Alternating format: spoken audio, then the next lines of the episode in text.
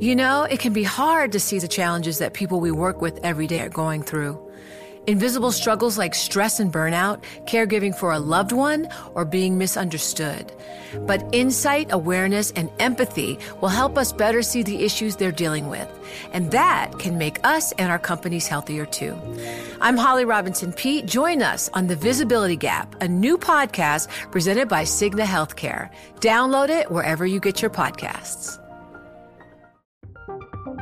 From Silicon Valley to Wall Street, the promise and perils of artificial intelligence are playing out on the world stage. But what will the next phase of AI adoption look like? Which companies, from big tech to startups, will dominate? And where do the risks and unintended consequences lie? I'm Emily Chang. Join me at Bloomberg Tech in San Francisco, May 9th, to answer many of the industry's burning questions, alongside Snap's Evan Spiegel, Xbox President Sarah Bond, OpenAI's Brad Lightcap, top researcher Dr. Fei Fei Li of Stanford, and many more. More details and just a few tickets left at bloomberg.com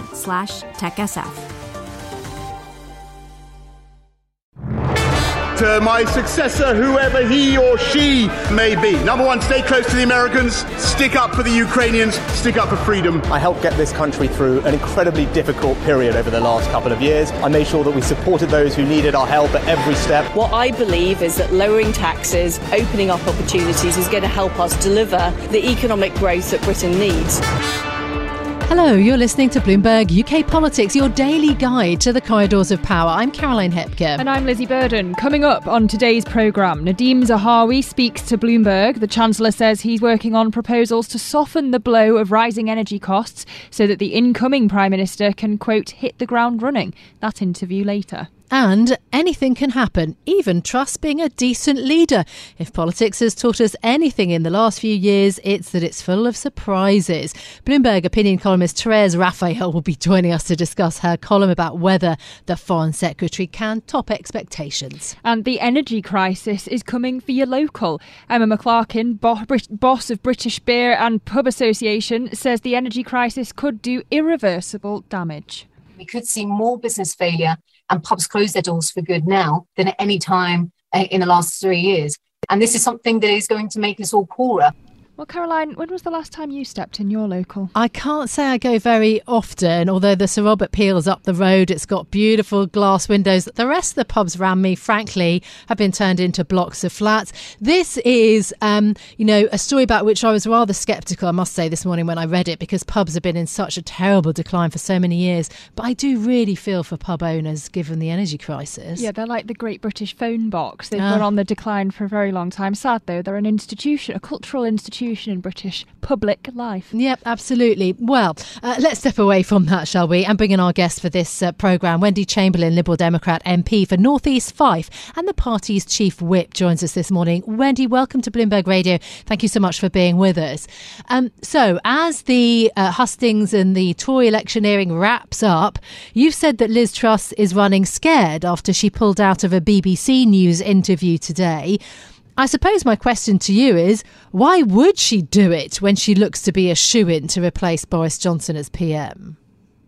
Well, I think one of the things I would say is that uh, what we have seen over the summer, whilst the zombie government has continued, is uh, two leadership candidates who, Tory leadership candidates, who've been completely focused on their very narrow electorate and not on the wider public and the issues that they are facing. So tonight's programme is called Our Next Prime Minister. And I think this was a real opportunity for Liz Truss, because that's widely who is expected to win the contest, to present herself to the British public and tell tell them some of the things that they need to hear about the support the government is going to give with the cost of living and the energy crisis, amongst other things.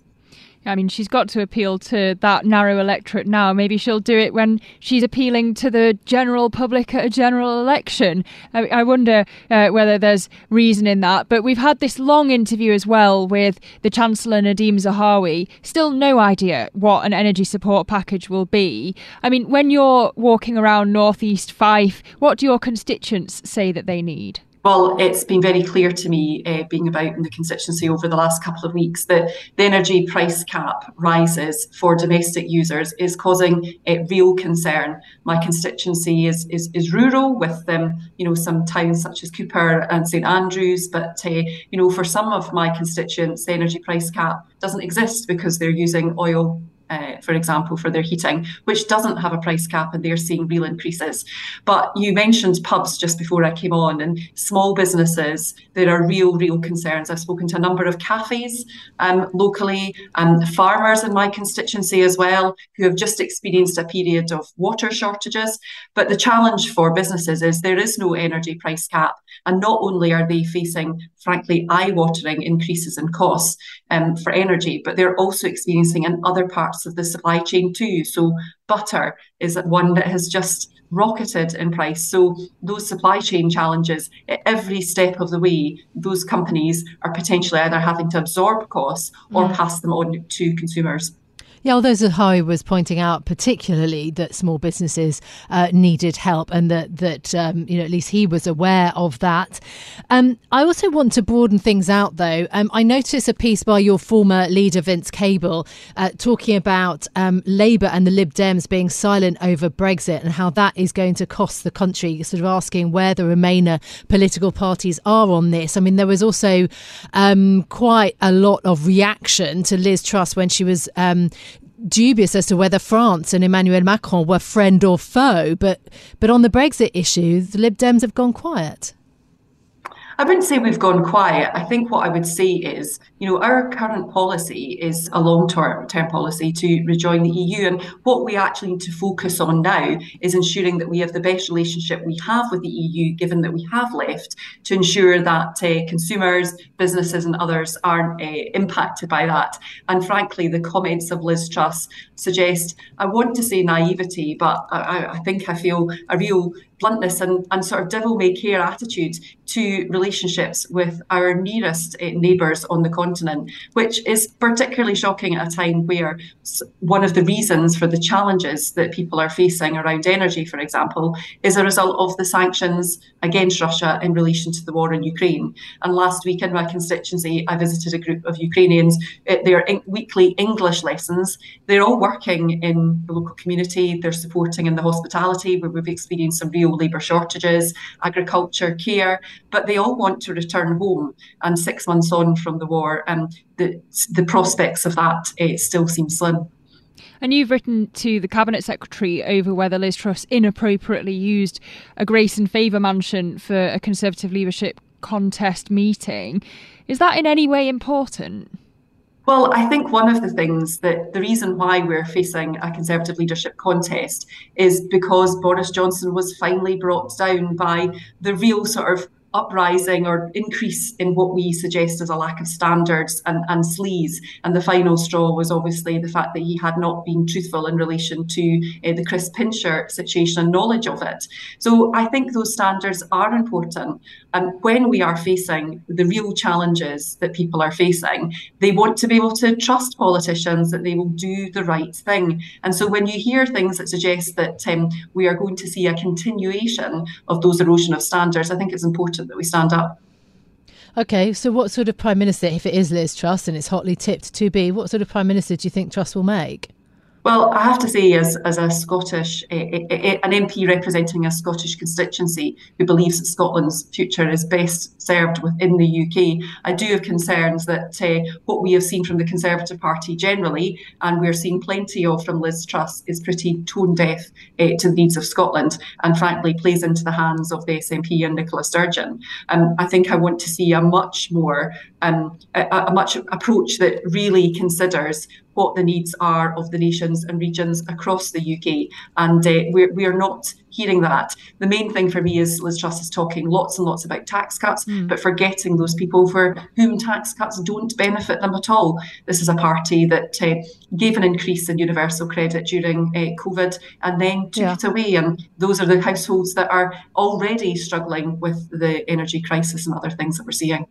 Okay, on Scottish independence, this is all now um, in the courts. The Scottish Government wants judges to decide whether MSPs can legislate for that, you know, another Scottish independence referendum. I mean, why shouldn't Scotland have the power to decide its own future? Scotland is part of the UK, and the reason why um, the Scottish Government or the SNP have moved forward with this approach is because they know that there will not be a referendum in October of next year. It's widely expected that the Supreme Court will turn uh, down uh, that request, and indeed, the fact that they took the preemptive step of going to the Supreme Court says that they suggest likewise. I think really important to remember in 2014 is that everybody, regardless of their side in the independence debate, supported the need and requirement for there to be a referendum. What we've seen in terms of the divisiveness that has been created and, and dare I say, turbocharged by Brexit is that is not where people are. And actually, again, when you look at what the public's priorities are currently and the crises that they're facing, um, an independence referendum is not the way to is not the way to, so- to solve that. When you look at what the SNP are saying, everything will be solved by independence. And I think we know that the issues are much, much more complex than that. Okay, so coming back to the cost of living crisis, this morning we've had fresh data showing that UK credit card borrowing rose at its strongest pace since 2005, suggesting that people are borrowing to pay their bills. We also saw mor- mortgage interest costs jumping to the highest in six years. So there is this growing strain on household budgets. But of course, whoever's the next Prime Minister is likely to inherit a recession. That means tax revenues will be down. There isn't unlimited funds to uh, cut taxes, give support support uh, to do everything, what should the priorities be? You know, should is there going to be enough to build more houses, for example? I think what we see when we look back to the financial crisis of 2008 and in the last uh, over the last decade is a real failure to uh, tackle the productivity challenges. The government has been very quick to sort of trumpet the low uh, unemployment figures that we've seen lately, and there's no doubt that in several sectors the labour market is very tight. But really concerningly, people who are economically inactive have increased over 20% of the working age population. And I think that is something that we need to tackle. We need to tackle it in a variety of ways. Uh, and, you know, one of the I, I hesitate to say uh, benefits of, of, COVID because it was obviously so devastating, but we have changed our approaches and employers have changed approaches to how people work and access work, working from home, working more flexibly. And I think we need to be bold in terms of how we challenge uh, some of those uh, some of those things. I've got my carers leave bill coming to Parliament next week for second reading, which will give for the first time carers the opportunity to um, uh, uh, request uh, unpaid time off for their employer for those caring up uh, for those caring requirements. Mm-hmm. And I mm-hmm. think those are the kind of things we need to be giving people the flexibility in order to be able to manage their work-life balance, and therefore, then I would argue increase um, engagement with employers because they're seen to be supporting them. That's one of the ways that we can ch- tackle uh, the productivity difficulties that we're seeing. That, for me, is how you grow the economy um, and therefore potentially offset some of the rec- recession and, and the headwinds that we're seeing. Okay, Wendy, thank you so much for your time this morning morning, Wendy Chamberlain, Liberal Democrat MP for North East Fife, the party's chief whip there, talking uh, to us about the cost of living crisis and what she thinks about potentially the next uh, Tory leader.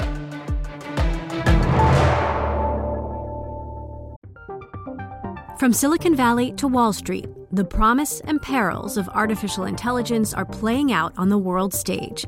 But what will the next phase of AI adoption look like? Which companies from big tech to startups will dominate? And where do the risks and unintended consequences lie? I'm Emily Chang. Join me at Bloomberg Tech in San Francisco, May 9th, to answer many of the industry's burning questions, alongside Snap's Evan Spiegel, Xbox President Sarah Bond, OpenAI's Brad Lightcap, top researcher Dr. Fei Fei Li of Stanford, and many more. More details and just a few tickets left at bloomberg.com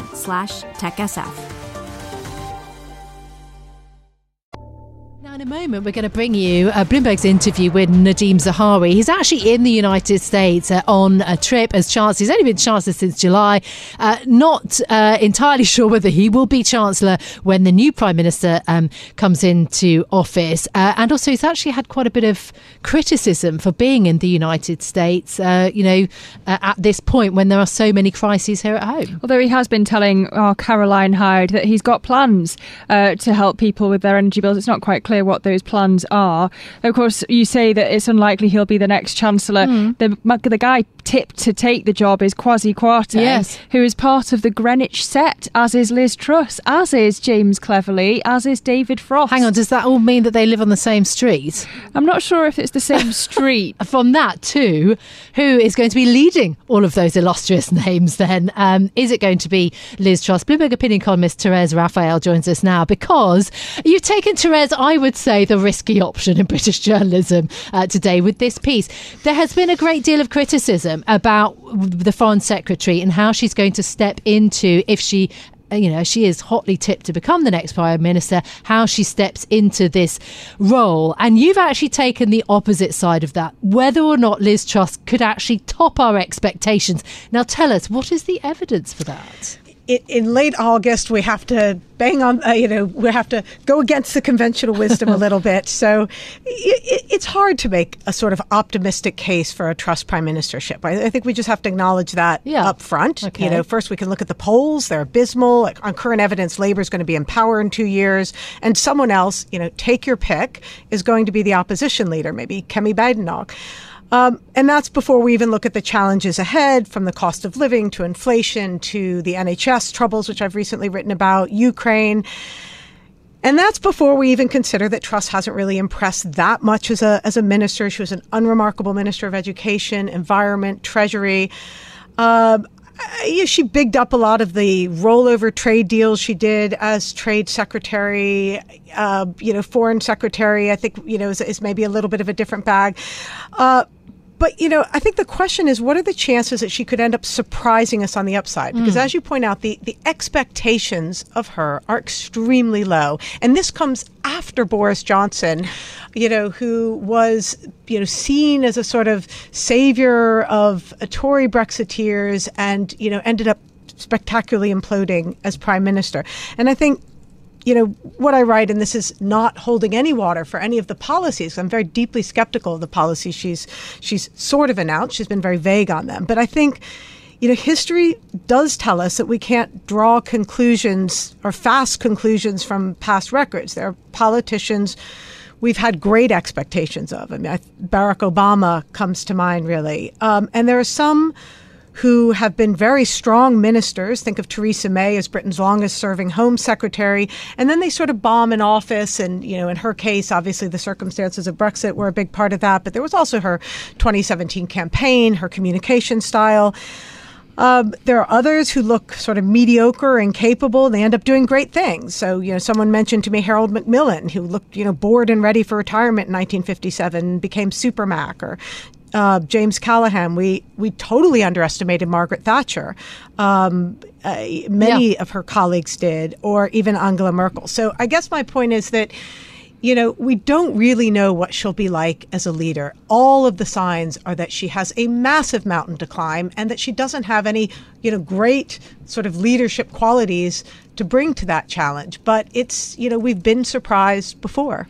I mean, I do wonder whether you're only asking if she's being underestimated because she's a woman. But to humour this idea, how could she surprise to the upside? At least Boris Johnson was able to delegate to ministers who are seen as competent. You know, we had Rishi Sunak, Michael Gove, Nadhim Zahawi on vaccines. What is it in Liz Truss's CV that gives you hope, Therese? Yeah, no, good question. I mean, I think we do tend to underestimate female leaders. I mean, mm. that, that, that seems to be the case. We can even look at uh, Meloni in Italy. But, um, you know what could she do? So you know what is great leadership? It's this combination of it's a, it's a psychological mindset. It's bold policy choices at the right time at a historical juncture. So she would need immediately to pick a very strong team uh, behind her, and that not necessarily a team that kind of appeases all sides of the party, but a team that is uh, behind a, a, particular vision. And she'd need to come out of the uh, she'd need to come out of the gates and our and really put flesh on the bones of that vision.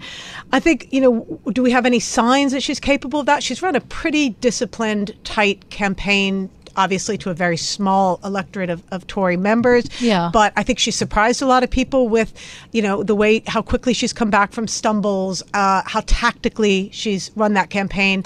Uh, you know, maybe Rishi Sunak has underperformed so massively that she's, you know, she's sort of run away with it. Um, I think she'd have to come out with something you know, quite impressive on cost of living pretty quickly. And, you know, her big bet right now is that the British state can afford to take on a lot more debt and spend the money to alleviate some of the the big pressures households are facing. Mm-hmm, and at the mm-hmm. same time, she can unleash the supply side changes that will drive innovation and economic growth. So she needs to make both of those things come together both the short term relief and then the medium term sort of innovation yeah. and growth agenda that's deeply conservative and Thatcherite. But, and, yeah. But Therese, you, you say that the hope is that she would have principles. I mean, she's shown already that she's the ultimate weather vane. She changes her spots however she needs to to please the voter you know, she's she was a Republican and a monarchist, a Liberal Democrat, then a Tory, a Remainer, then a Brexiter. How on earth could you hope that she'd be principled as PM? Yeah, I mean, she has changed her views. I guess she would say that her, you know, her, her liberal days were quite a long time ago, and you, one does change their mind in office and over time.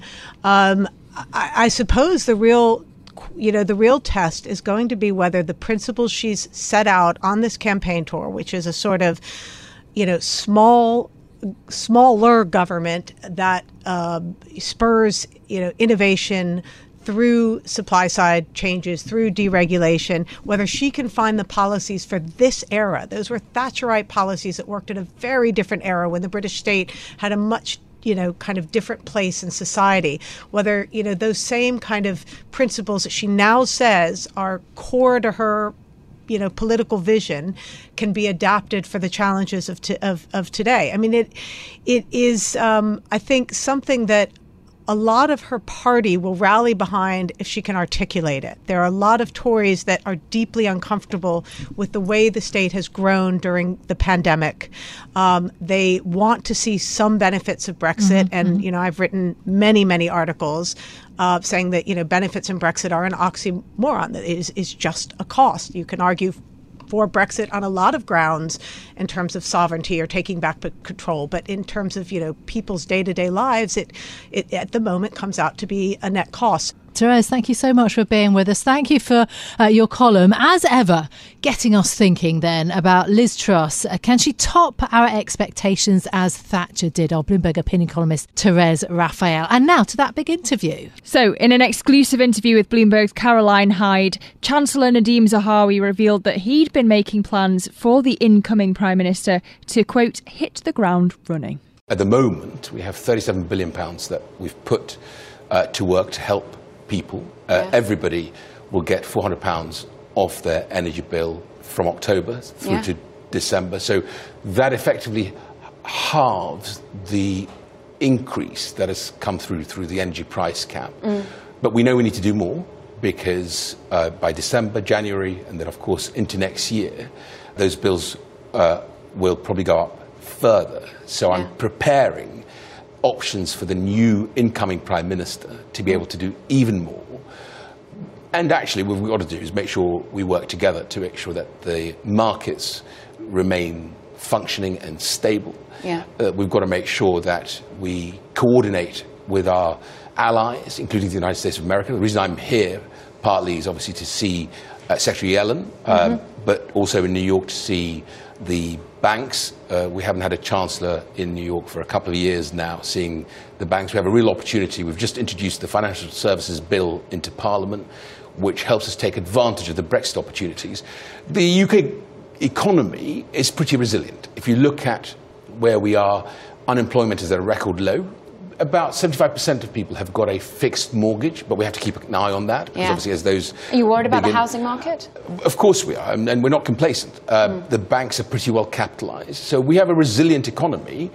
But at the same time, we've seen gas prices increase by you know 13 fold. Yeah, let's just put that into perspective for a global audience. We're now looking at what was sub 2,000 pounds in general average for energy bills, going up to above three and a Three and a half, yeah. Three and a half thousand. Absolutely right. So four hundred pounds, as you say, helps knock off that half amount of the yeah. increase. But this is still a consumer that is feeling incredibly painful. They're looking at the EU saying we're promising emergency aid for you right now. The electricity prices, the power prices in Germany, France. How frustrated are you that you can't announce anything now because you are in this interim stage waiting for a new leader? Well, I did two things when I entered the Treasury on the 5th of July. One was to say, where are we on the 37 billion that we've already announced, my mm-hmm. predecessor, Rishi Sunak, had announced, and we are midway through that. You mentioned the £400 for every household. We've got the second tranche of the £650 to the 8 million most vulnerable households. That's mm. also going to come through. If you're a pensioner, you get another £300. If you're disabled, you get another £150. So there's a lot to come mm-hmm. for those households that really need that have got no cushion at all. But I also, the moment I walked in, instructed my leadership team to say, look, we know Putin's going to continue to use this. We have to be able to withstand that pressure and send a message back to Mr. Putin that this is not going to work.